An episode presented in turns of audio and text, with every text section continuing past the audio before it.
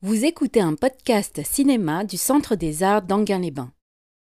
Tout à l'heure, on vous l'a dit très justement, le film a été maltraité en France. Non pas maltraité, tout simplement parce que le producteur, enfin le distributeur, avait tellement peur que le film fasse scandale, étant donné la réputation quand même de la personne qui est plus ou moins représentée dans ce film à ce moment-là, donc il a voulu sortir le film dans des conditions différentes, si bien que le film n'a pas été véritablement montré.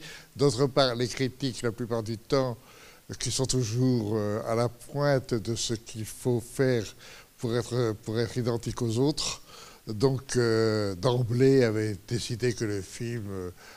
c'était une sorte de, comment dirais-je,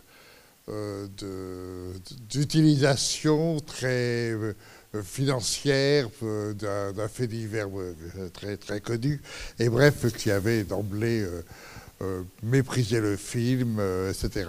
Bon, vous venez de le voir, je pense que vous avez quand même constaté que c'est un film somptueusement bien fait.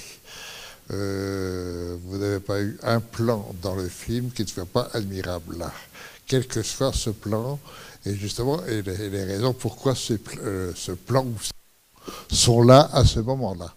Bien, je vais déjà donner un peu mon opinion, et c'est pas pour rien que d'ailleurs j'ai demandé qu'on, pas pour moi de revoir le film en le représentant ici. Je trouve vraiment le film admirable et Ferrara a fait en même temps que ce film un autre film qui est le film sur Pasolini, donc le grand cinéaste italien, qui est un très beau film, mais j'avoue que je préfère de beaucoup celui-là. Je trouve que c'est un des plus grands films d'Abel Ferrara. Je vous écoute. Si vous n'avez pas aimé, vous le dites. Hein, je voulais vous demander, comme c'est un film sur la rédemption, est-ce que vous pensez que Paul Schrader ou Martin Scorsese aurait pu le réaliser? Est-ce que vous l'avez personnellement rencontré à Abel Ferrara? Attends, j'ai pas compris quoi. C'est le dernier de la dernière phrase. La première phrase. Est-ce que comme c'est un film qui parle de la rédemption, est-ce que vous pensez que Martin Scorsese ou Paul Schrader auraient pu le réaliser? Ben, oui. Question difficile parce que Ferrara, qui a un nom latin, donc de souche plus ou moins catholique, donc rédemption dans le sens Scorsese ou dans le sens Schrader peut-être moins, mais enfin ce côté chrétien, c'est pas tout à fait le style de Ferrara. Ferrara, c'est plutôt un cinéaste qui ne croit pas trop à la rédemption. Ce à quoi il croit, ce sont aux forces intimes que l'on a en soi. Ce qui est très beau dans ce film, c'est qu'il y a, vous n'êtes pas rendu compte, mais enfin ça devient très très très net dans la dernière séquence, l'appartement, dans la maison louée par la femme de Devereaux, où vous pouvez plus apercevoir que les espaces sont complètement séparés. C'est-à-dire que c'est très, très intéressant, toute la dernière séquence. Ça commence par une espèce de dédoublement de l'image. Il y a Devereaux qui descend l'escalier. D'un seul coup, l'image, comme s'il se dédoublait lui-même. Et ensuite, la séquence entre lui et elle. Elle, c'est d'abord totalement séparé. Elle, complètement à gauche, lui, complètement à droite. Et à la fin, ils sont pris l'un et l'autre, chacun au centre, c'est-à-dire qu'en fait le vrai conflit est là. Il y a un conflit qui est: est-ce qu'on a le droit, et ce n'est pas une question de rédemption, est-ce qu'on a le droit d'être double ou pas? le personnage de Devereaux tel qu'il est traité ici est un personnage double. Il a une force intime de bestiaire. Enfin, disons la bestialité, c'est beaucoup plus simple. C'est pas pour rien que toute la première, tout le début du film, et qui dure presque 20 à 25 minutes, c'est uniquement que des scènes de disons, pour dire le mot de façon gentille, de luxure, et de luxure très montrée. Même si, de ce point de vue, Ferrara est très précis dans sa façon de filmer, on n'est jamais dans la pornographie, mais on est quand même constamment dans l'explicite. C'est-à-dire que vous comprenez tout ce qui se passe. Simplement, ce n'est pas fait sur le désir de communiquer une pulsion sexuelle au spectateur. C'est plutôt même fait plutôt pour le réfrigérer et non pas pour l'exciter. Mais vous avez ces 20 ou 25 premières minutes qui sont justement montrer cette espèce de folie de ce personnage-là, qui ne peut pas, au fond, lutter contre cette folie. Et c'est vrai que ce qui a intéressé le cinéaste Ferrara, c'est de nous montrer justement un personnage qui est totalement double entre les plus hautes fonctions et même celles, et on le sait en plus, qu'il aurait pu avoir d'être président de la République, c'est-à-dire donc la plus haute fonction, et en même temps des pulsions, disons-le, bestiales, quoi, des pulsions violemment sexuelles. Alors là, il ne peut pas y avoir de rédemption. Il y a simplement un personnage qui, à la fin, accepter, c'est peut-être pas tout à fait le mot, mais choisit entre les deux voies. Et il choisit finalement sa vraie raison d'être, qui est cette espèce d'animalité qui l'habite. Il ne peut pas s'en passer, il est complètement obsédé par ça, et c'est tout à fait étonnant dans le film, cette façon qu'on le croit justement entrer dans la rédemption par la femme, par l'épouse, et puis on s'aperçoit qu'immédiatement après, il séduit une jeune fille noire, ensuite il viole une journaliste, même si ce viol de la journaliste renvoie à la véritable affaire où ça aurait eu lieu 4 ou 5 ans avant. Enfin, mais bon, là c'est remis dans le devenir du personnage, alors que c'était une situation qui est dans la vie réelle, enfin dans la vie réelle, dans le procès, était précédé de la séquence de New York depuis un petit bout de temps. Bon, puis ils n'ont pas très ajouté tout ce qui était le Carlton de Lille. Bon, ça faisait trop. Et puis en plus, c'est pas ça qui est intéressant. Ce qui est intéressant, c'est justement un personnage qui a une dualité. Et une dualité qui finalement choisit peut-être la pire, mais qui pour lui est la plus nécessaire. C'est pas très chrétien. M'excuserez. C'est pas tout à fait comme ça que les églises, quelles qu'elles soient, représentent l'être humain. On n'est pas dans la divinité. Moi, je trouve vraiment très... il y a une chose dans le film qui est frappant. C'est un film qui est... ça, c'est vraiment Ferrara. C'est un cinéaste très curieux. Très curieux, Ferrara. C'est toujours dans l'exactitude que l'on pourrait dire quasi-documentaire.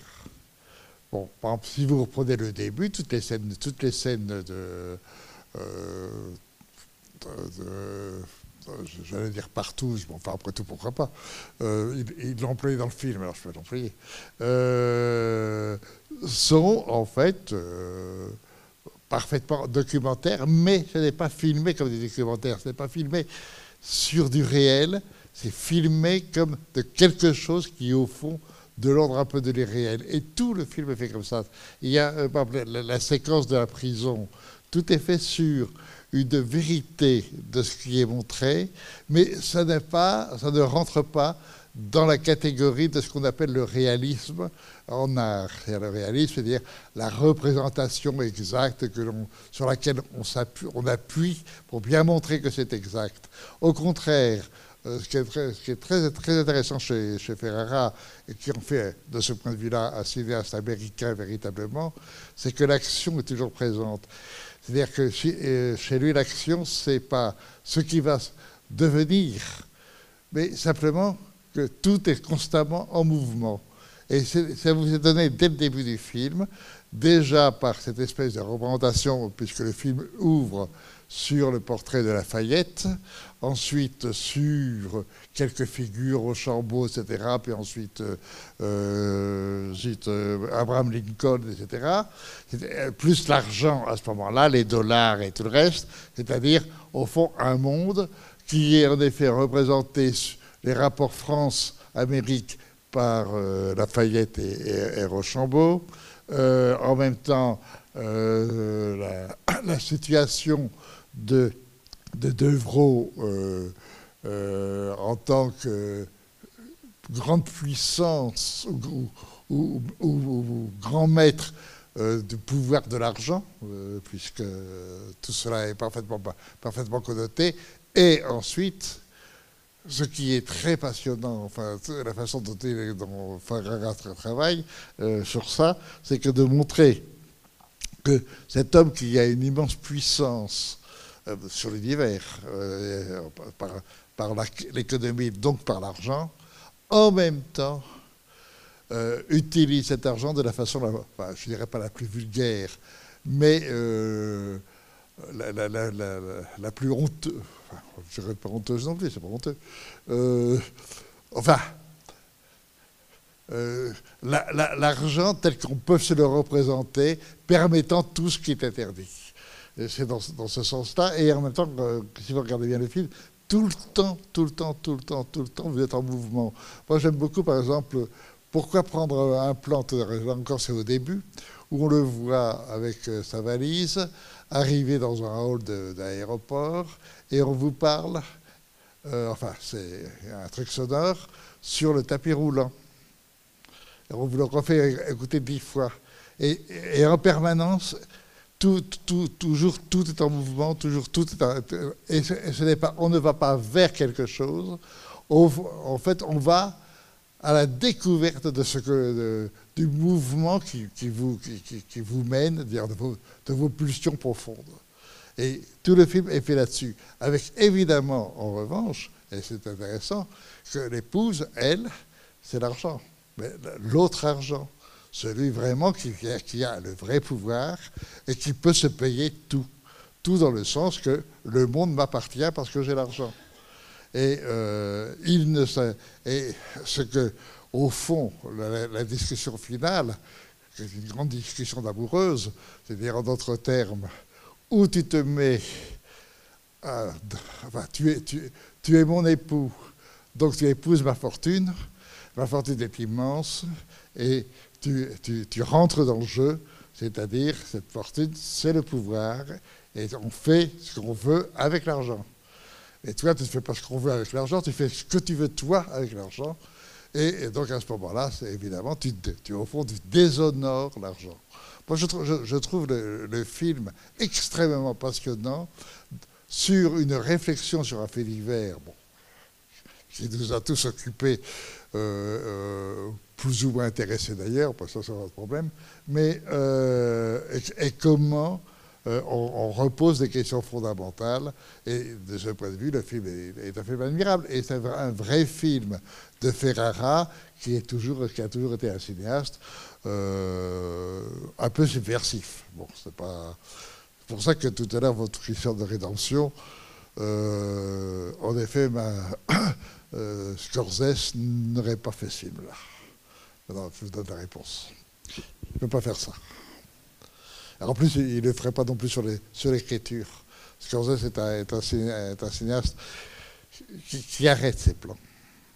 Alors que Ferrara est un cinéaste qui constamment fait le mouvement, enfin, perpétue le mouvement. Ceci étant dit, en plus, vous avez pu quand même constater qu'il n'y a pas un plan dans le film qui ne soit pas admirable sur l'éclairage, sur les couleurs, etc. La façon, par exemple, de voir l'appartement, enfin, l'habitation qu'ils habitent, enfin, c'est superbe, enfin, c'est vraiment... ouais. Il y a un plaisir visuel et sonore du film qui est magnifique et que j'espère vous avez ressenti. De toute façon, si vous ne l'avez pas ressenti, à ce moment-là, vous renvoyez le film puisque il est en DVD, il est en Blu-ray là, hein, c'est ça? C'est du Blu-ray là, oui. Voilà, bon, c'est déjà des choses que je voulais vous dire comme ça au départ parce que c'est un film qui pour l'instant n'a pas encore trouvé la place dans l'admiration cinéphilique et qui obligatoirement, parce que c'est vraiment un grand film, l'obtiendra un jour ou l'autre parce que pour moi c'est un des plus beaux Ferrara, enfin, et Ferrara je le considère comme un des plus grands cinéastes américains d'aujourd'hui. Quasiment du niveau des Coppola, de Palma, Michael Mann, que nous allons voir ici d'ailleurs, etc. Bon, on passe aussi à un Coppola, non? Je ne sais plus si on passe à un Coppola. Non, on en passera une autre fois. Bien, moi, je vous écoute de nouveau. Si vous êtes d'accord ou pas d'accord, je crois que monsieur... Oui. Moi, j'aimerais surtout avoir vos sensations. Oui. Alors, moi, ça m'a fait penser beaucoup la première partie à La grande bouffe de Ferreri. Après, j'ai pensé beaucoup au film de Bad Lieutenant. Lequel Bad Lieutenant. Ah ben de lui, alors. Oui, oui. De Ferrara. Oui, de Ferrara. Et en fait, l'apothéose, je pense que c'est un mélange d'italien et américain qui montre un peu, justement, ce pouvoir de l'argent à travers toute l'histoire italienne qu'il y a pu y avoir et à travers aussi ce pouvoir immoral et moral que montrent les Américains à chaque fois. Oui, il y a ça, c'est vrai. Mais c'est un film quand même. Quand on dit que les Américains sont naïfs, c'est loin d'être naïf. Hein. Et de ce point de vue, le film justement sur le principe de la morale, est-ce que la force, enfin, les pulsions individuelles sont-elles, même si elles sont apparemment immorales, sont-elles véritablement immorales dans le sens non plus de la notion de moralité je ne sais plus comment dire, mais enfin, mais immoral dans le sens de la vie elle-même. Et en fait, il montre que ce n'est pas immoral. Qu'après tout, la sexualité, c'est une force, et que cette force, évidemment, on peut la déformer, on peut la pousser, là, il ne faut pas trop la pousser quand même, mais bon. Et je trouve que de ce point de vue, sur les pulsions sexuelles et sur le corps, le film est très fort. Quand même montrer, il faut quand même l'oser des deux côtés d'ailleurs, montrer le corps de Depardieu comme il le montre là, il faut avoir le culot d'un Ferrara et d'une certaine façon le génie de Depardieu, parce que Depardieu ose ce que la quasi-totalité des autres acteurs n'auraient jamais accepté. Parce que quand il se montre, quand on le dépouille, c'est le cas de le dire là, au moment de la police, beaucoup d'autres acteurs n'auraient pas voulu faire cette scène ou qu'on l'esquisse ou qu'on la suggère, mais absolument pas la filmer comme elle est filmée là. Et le film accepte le cru, la crudité des choses. Ça, c'est une chose, en revanche, que Ferreri n'aurait pas fait. Quoique Ferreri aille assez loin aussi. C'est quand même un cinéaste qui est quand même très intéressant aussi sur... Bon, c'est La grande bouffe que vous avez citée. La grande bouffe. C'est ça, La grande bouffe. Il ose quand même aller assez loin, mais jamais il aurait mis, par exemple, ses acteurs à poil. Alors que là, c'est quand même très sidérant. Et le début des scènes de coucherie sont quand même très violentes. On va vraiment très loin. C'est-à-dire que Ferrara est quand même un cinéaste qui considère que la caméra est un œil et que cet œil a le droit de tout voir si c'est pour réellement voir et non pas pour, pour le voyeurisme. Mais voir, c'est regarder les choses. Et entre autres, le film sur les corps, je trouve le film tout à fait étonnant. Corps de femme, corps d'homme, tout à fait remarquable. Et je trouve, en même temps, l'interprétation de Jacqueline Bisset comme dans le rôle de l'épouse, elle est absolument... Bon, moi, c'est une actrice que j'aime énormément, qui n'a pas eu une carrière immense, mais enfin, c'est quand même une actrice assez remarquable. Et là, je trouve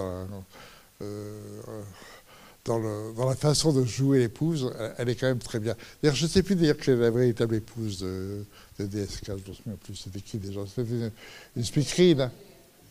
Ah, Sinclair, c'est ça, Sinclair, oui.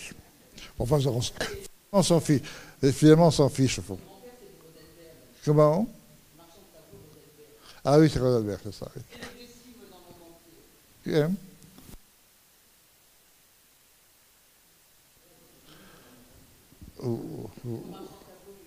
Oui, oui. Oui, alors je ne sais pas très bien qu'est-ce qui... parce que la suggestion de ce qui s'est passé pendant la guerre, alors là, je ne sais pas. Là, je ne sais pas très bien. Alors, comme je ne suis pas au courant, puis comme je m'en fiche d'ailleurs, c'est pas mon problème. Oui. Enfin, bon, ça suggérait. Oui, ben, allez-y, j'en prie. Oui, bonsoir. Je vais essayer de ne pas trop être confus. Moi, c'est la deuxième fois que je vois le film, et c'est la deuxième fois que je l'apprécie. Pas beaucoup. Ah, vous n'aimez pas? Non, pas du tout.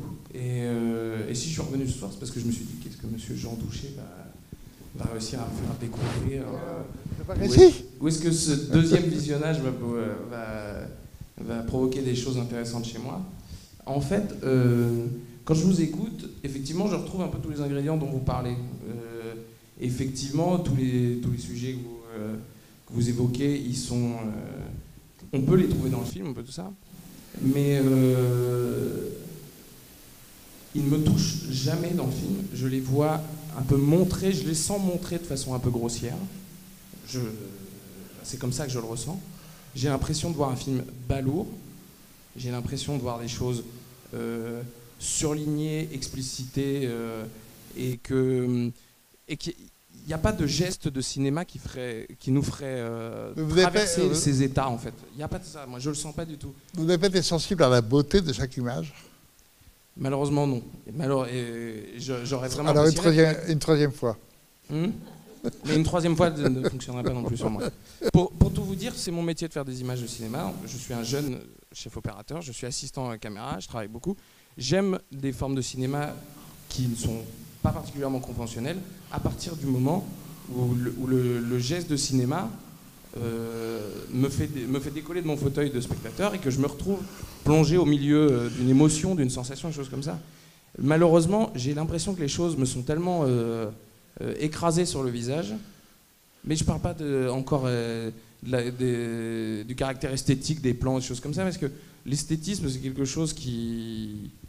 je pense au cinéma, l'esthétisme, il n'a pas besoin de rentrer dans le beau, dans les choses-là, à partir du moment où il est juste.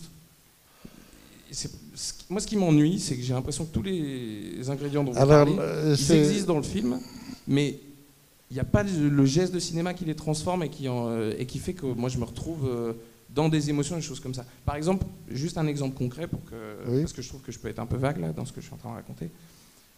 Vous parliez du double. Le personnage, il est double. Il a ses pulsions, qu'on pourrait dire par exemple pulsions monstrueuses, il emploie le mot dans le film. Et à côté de ça, ce serait cet homme de pouvoir, cet homme...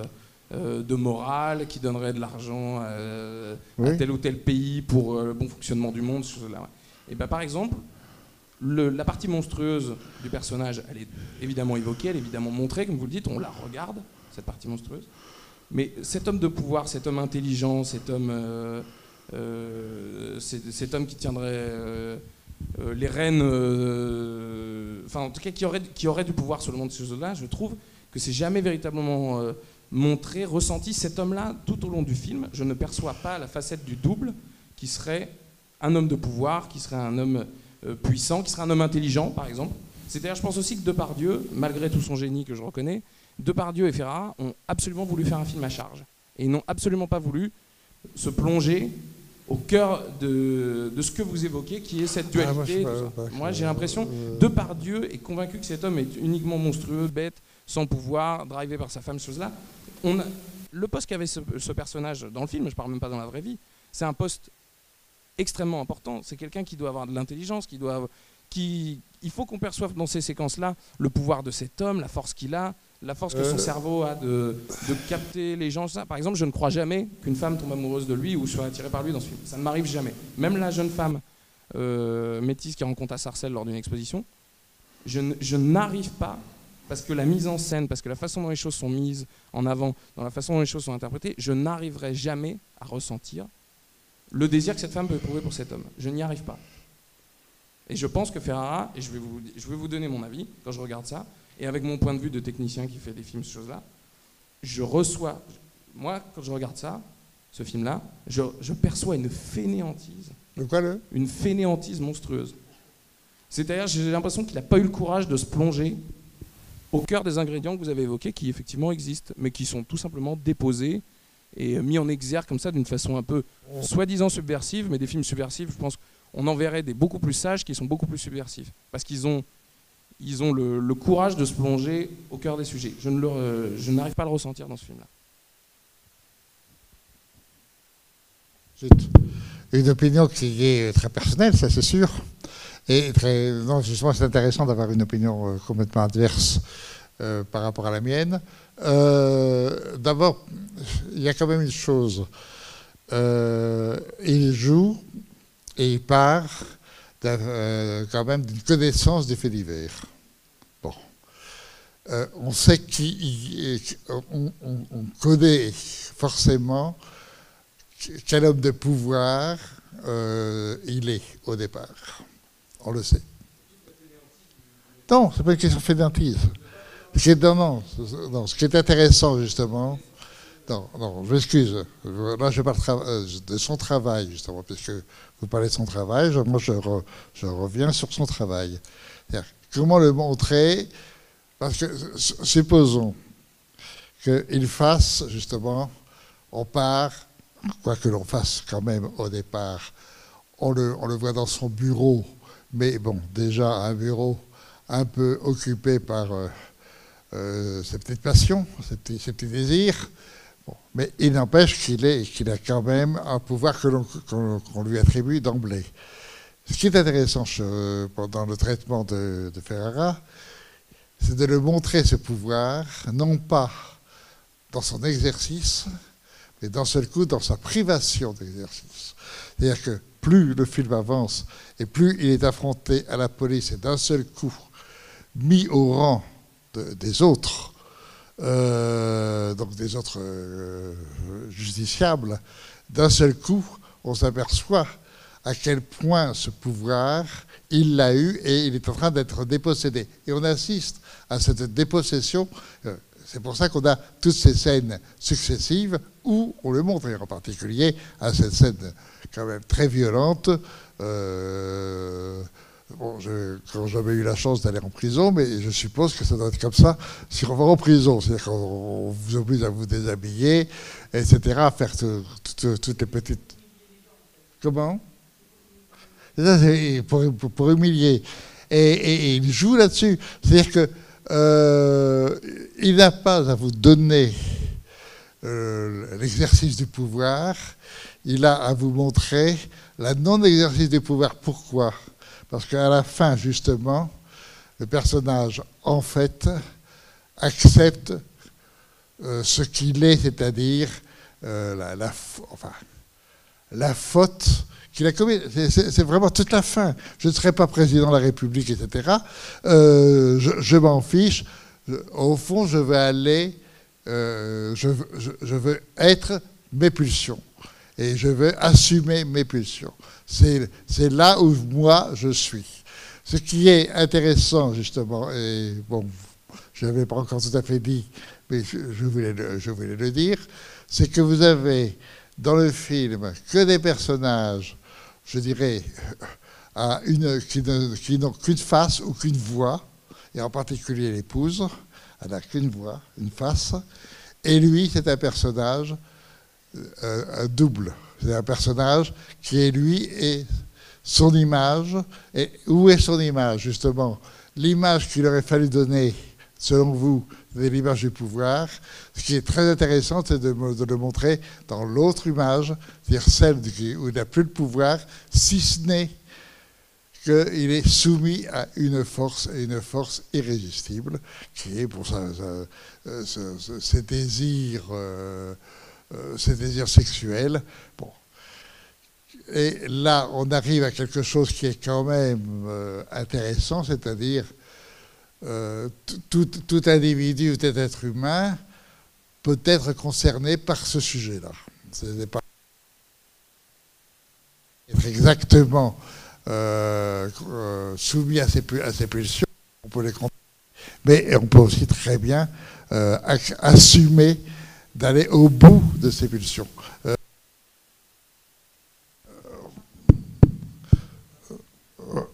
Comment?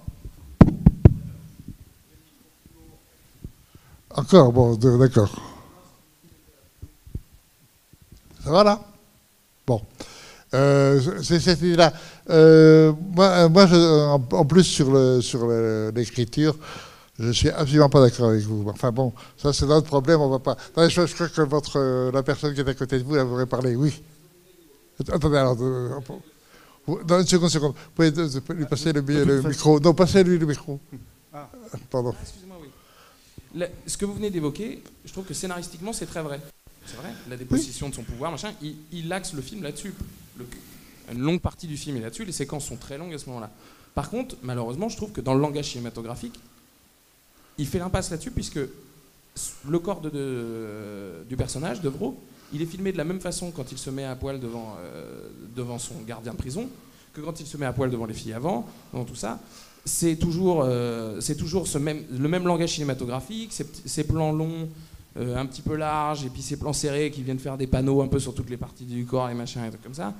Et en fait, ce qui se passe, c'est qu'il n'y a pas d'évolution dans le langage cinématographique. C'est-à-dire, moi j'ai l'impression que ce cinéaste, dans ce film-là, j'ai vu beaucoup de films d'Abel Ferrara, c'est pas le cas à chaque fois, mais dans ce film-ci, toutes ces intentions, elles sont très présentes dans l'écriture, dans le scénario, dans tout ça. Je trouve même qu'elles sont, je le redis, je trouve même qu'elles sont assez balourdes, que c'est évident.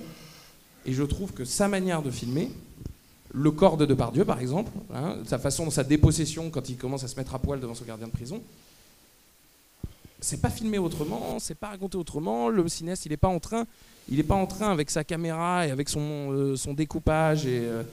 il n'est pas en train de le déposséder de quoi que ce soit. Et moi, je trouve que c'est ce genre de choses qui me donne l'impression d'une grosse fainéantise sur ce travail-là. Vraiment, c'est l'impression qui me reste à la fin de ce film. Nous ne sommes pas du tout d'accord. Bon. Bonsoir. Sur ce plan-là, hein. Oui. Alors, je vais être un petit peu dans le même registre, mais je vais poser une question. Je vais me permettre un parallèle entre ce film et Bad Lieutenant. Dans Bad Lieutenant, on a affaire à un policier, donc qui est une figure du bien, qui, dans l'exercice de ses fonctions, fait en quelque sorte le mal. C'est-à-dire qu'il est en effet assez clivé entre eux et avec d'autres dimensions dans sa vie de famille, etc. Donc il y a une ambiguïté et un débat moral. Dans Welcome to New York, est-ce qu'il y a ce débat moral? Et je vais préciser ma question.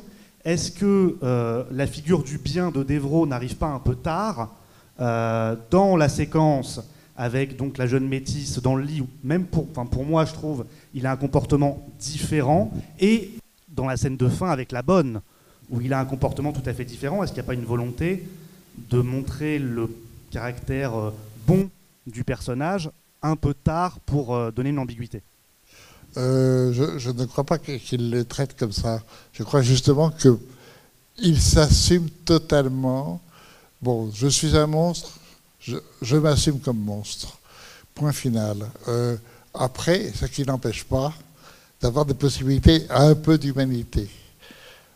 Bon, cette jeune femme à la fin, bon, mais... Est-ce qu'il n'y a pas une symbolique de la bonne? Parce qu'il y a quand même une bonne qu'il viole et une bonne quelque part, donc il demande s'il a un petit... Ah ben, non, mais de toute façon, c'est le problème. Le problème quand même du machisme. Le machisme a pour principale raison d'exister, c'est de prendre l'autre comme un objet pour son propre plaisir. Donc ce qu'il fait de la... Comment s'appelle, de la femme de chambre dans l'hôtel, c'est... Mais d'un seul coup, ce que je trouve très, très intéressant, c'est qu'il montre bien qu'il est envahi comme une espèce de folie et une espèce de fureur en même temps. C'est pour ça que je dis que le travail sur l'animalité et la bestialité de la sexualité lorsqu'elle est livrée à elle-même. Mais en même temps, c'est lui. Il est là. Et il n'est pas l'autre. L'autre, c'est justement celui qui aurait pu dû être le mari, celui qui doit dire aller vers la vérité, etc. Il a sa vérité. Cette vérité est monstrueuse. Et pour moi, c'est ça le film. Et à la fin, il peut retrouver un peu d'humanité, comme ça. Qu'est-ce qu'il fera après avec lui, on ne sait pas.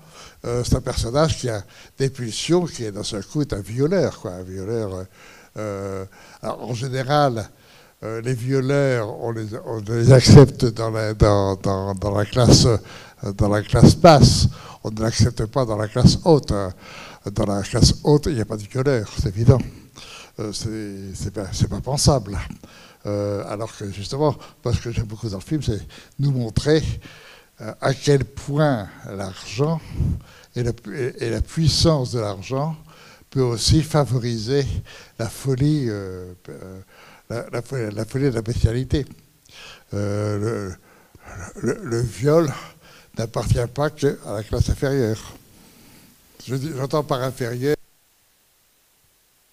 c'est pas... C'est pas un point de vue autre. Oui, je crois que monsieur veut pas...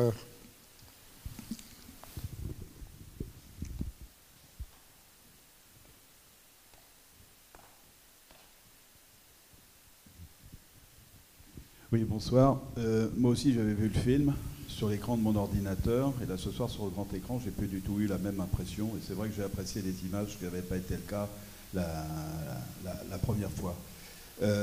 Moi, dans ce film, ce qui m'interpelle un peu, je dirais, à mon avis, il y a une erreur de casting. C'est-à-dire que Depardieu, pour moi, dans le rôle du futur président de la République française, il n'est absolument pas crédible.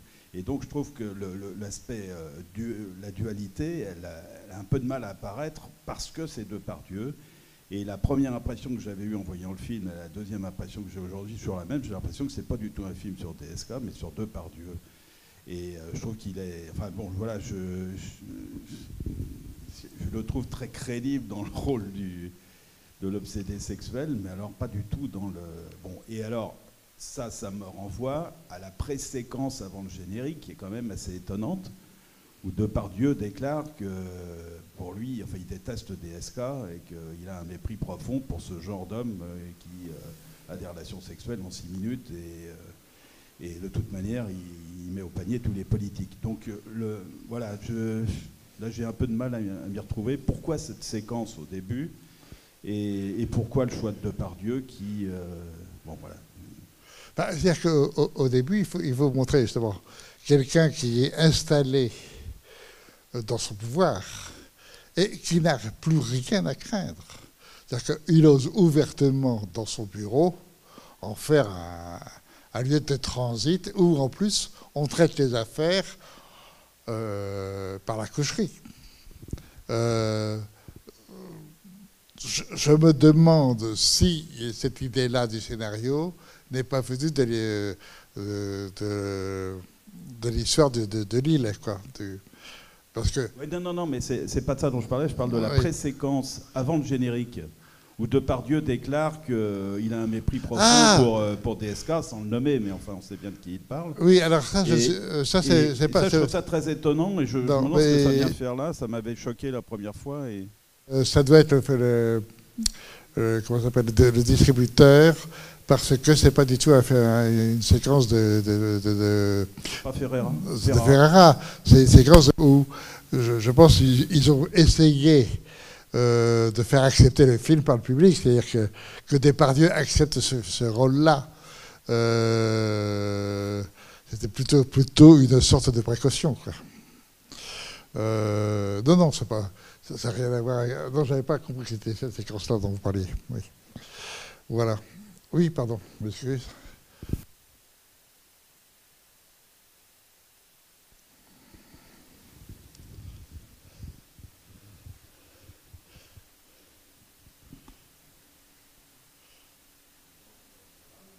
Faire quoi? Ah, si ça marche là. Bonsoir. Moi, j'ai aimé le film, donc voilà. Je ne vais pas trop juger. Ce qui m'a frappé dans le film, c'est d'entrée de jeu, et je me souvenais plus très bien de celui d'affaires, il dit qu'il a été relaxé ou qu'il n'a pas été condamné, etc., en première instance, par la partie civile, du fait de la réputation douteuse de la victime. C'est dit dans le film. Et je dis, tiens, c'est marrant de mettre ça d'entrée de film, parce qu'on aurait pu oublier le contexte, et en fait, ça sert ce que vous dites, c'est-à-dire que c'est pas le sujet du film. Le sujet du film, c'est finalement son chemin à lui. Et là où je ne suis pas d'accord avec vous, c'est qu'il y a deux clés. Il y en a une qui est l'argent du pouvoir, l'argent à long terme, l'argent du FMI qui décide du sort du monde. Et d'ailleurs, à la fin, il dit, eh ben voilà, j'étais un peu comme Miss France, il ne le dit pas comme ça. Je voulais la paix dans le monde, je voulais que tout le monde mange à sa faim, qu'il y ait le bonheur partout. Donc il dit, voilà, j'ai eu les espoirs de Miss France. Et finalement, aujourd'hui, je suis dans le ici et maintenant et dans le bas du pyramide de Maslow, donc la transcendance, hein, les espoirs de Miss France. Et en bas de la pyramide de Maslow, c'est-à-dire les besoins primaires, et parmi les besoins primaires, il y a le sexe. Et il dit, moi, je veux le sexe ici et immédiatement, et sans contrainte, ni jugement de valeur. Donc finalement, pour moi, le personnage tel qu'il est, il n'est pas le monstre. Il n'est pas un monstre. Il est un monstre aux yeux des autres, mais pas à ses yeux. À ses yeux... Ah non, je suis d'accord avec vous. C'est tout ce qu'il fait, c'est juste humain. Et d'ailleurs, quand les scènes de sexe du début... Elle fait penser, je ne sais pas si vous êtes déjà allé au salon de l'agriculture, à quelqu'un qui touche le cul des vaches pour voir si elles sont bien, ces vaches. Et c'est tout, il n'y a pas de jugement de valeur là-dedans. Ce n'est pas judéo-chrétien pour un rond, ce n'est pas immoral, c'est amoral, il n'y a pas de morale. Et finalement, c'est comme ça que je le vois, moi. Et j'apprécie. C'est là-dessus, ce sont les forces. Et on est habité par des forces. Bon. Et la force... Enfin, la force sexuelle n'est pas une des moindres. Simplement, on peut la pousser très loin, ce qui est son cas. Bon. Ceci étant dit, de ce point de vue, le film est aussi très intéressant par rapport au film qui a précédé ce film-là, de Ferrara. Et le film qui a précédé, c'est le film sur la fin du monde. C'est on a encore 12 heures avant la fin du monde. Et justement, sur cette question-là, qu'est-ce qui compte? Où est-ce que l'on est réellement? Dans le sens être, dans le sens j'expérience, to be or to be. Et là, c'est aussi le même sujet. Il est dans son sexe, ou par son sexe. Et il pourrait être absolument la réussite totale. Entre parenthèses, même dans la vie réelle, c'est ce qu'on lui a reproché. Il avait quand même, nous savons tous, qu'aujourd'hui, normalement, il aurait dû être président de la République. Bon.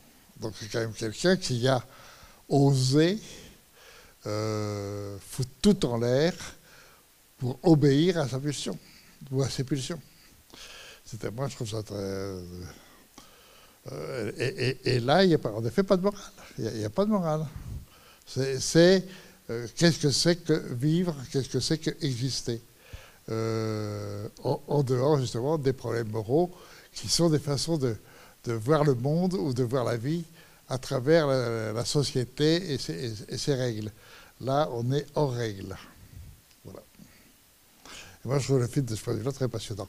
Alors, on est en désaccord entre nous, avec certains d'entre vous, mais bon, c'est pourquoi le film m'intéresse beaucoup. Et moi, en le revoyant là aujourd'hui, j'étais encore plus époustouflé par le film, vraiment. Et là, je ne suis pas du tout d'accord avec vous sur, sur la mise en scène. Je trouve que c'est une mise en scène admirable. Enfin bon. Bon, je crois qu'on va peut-être s'arrêter là.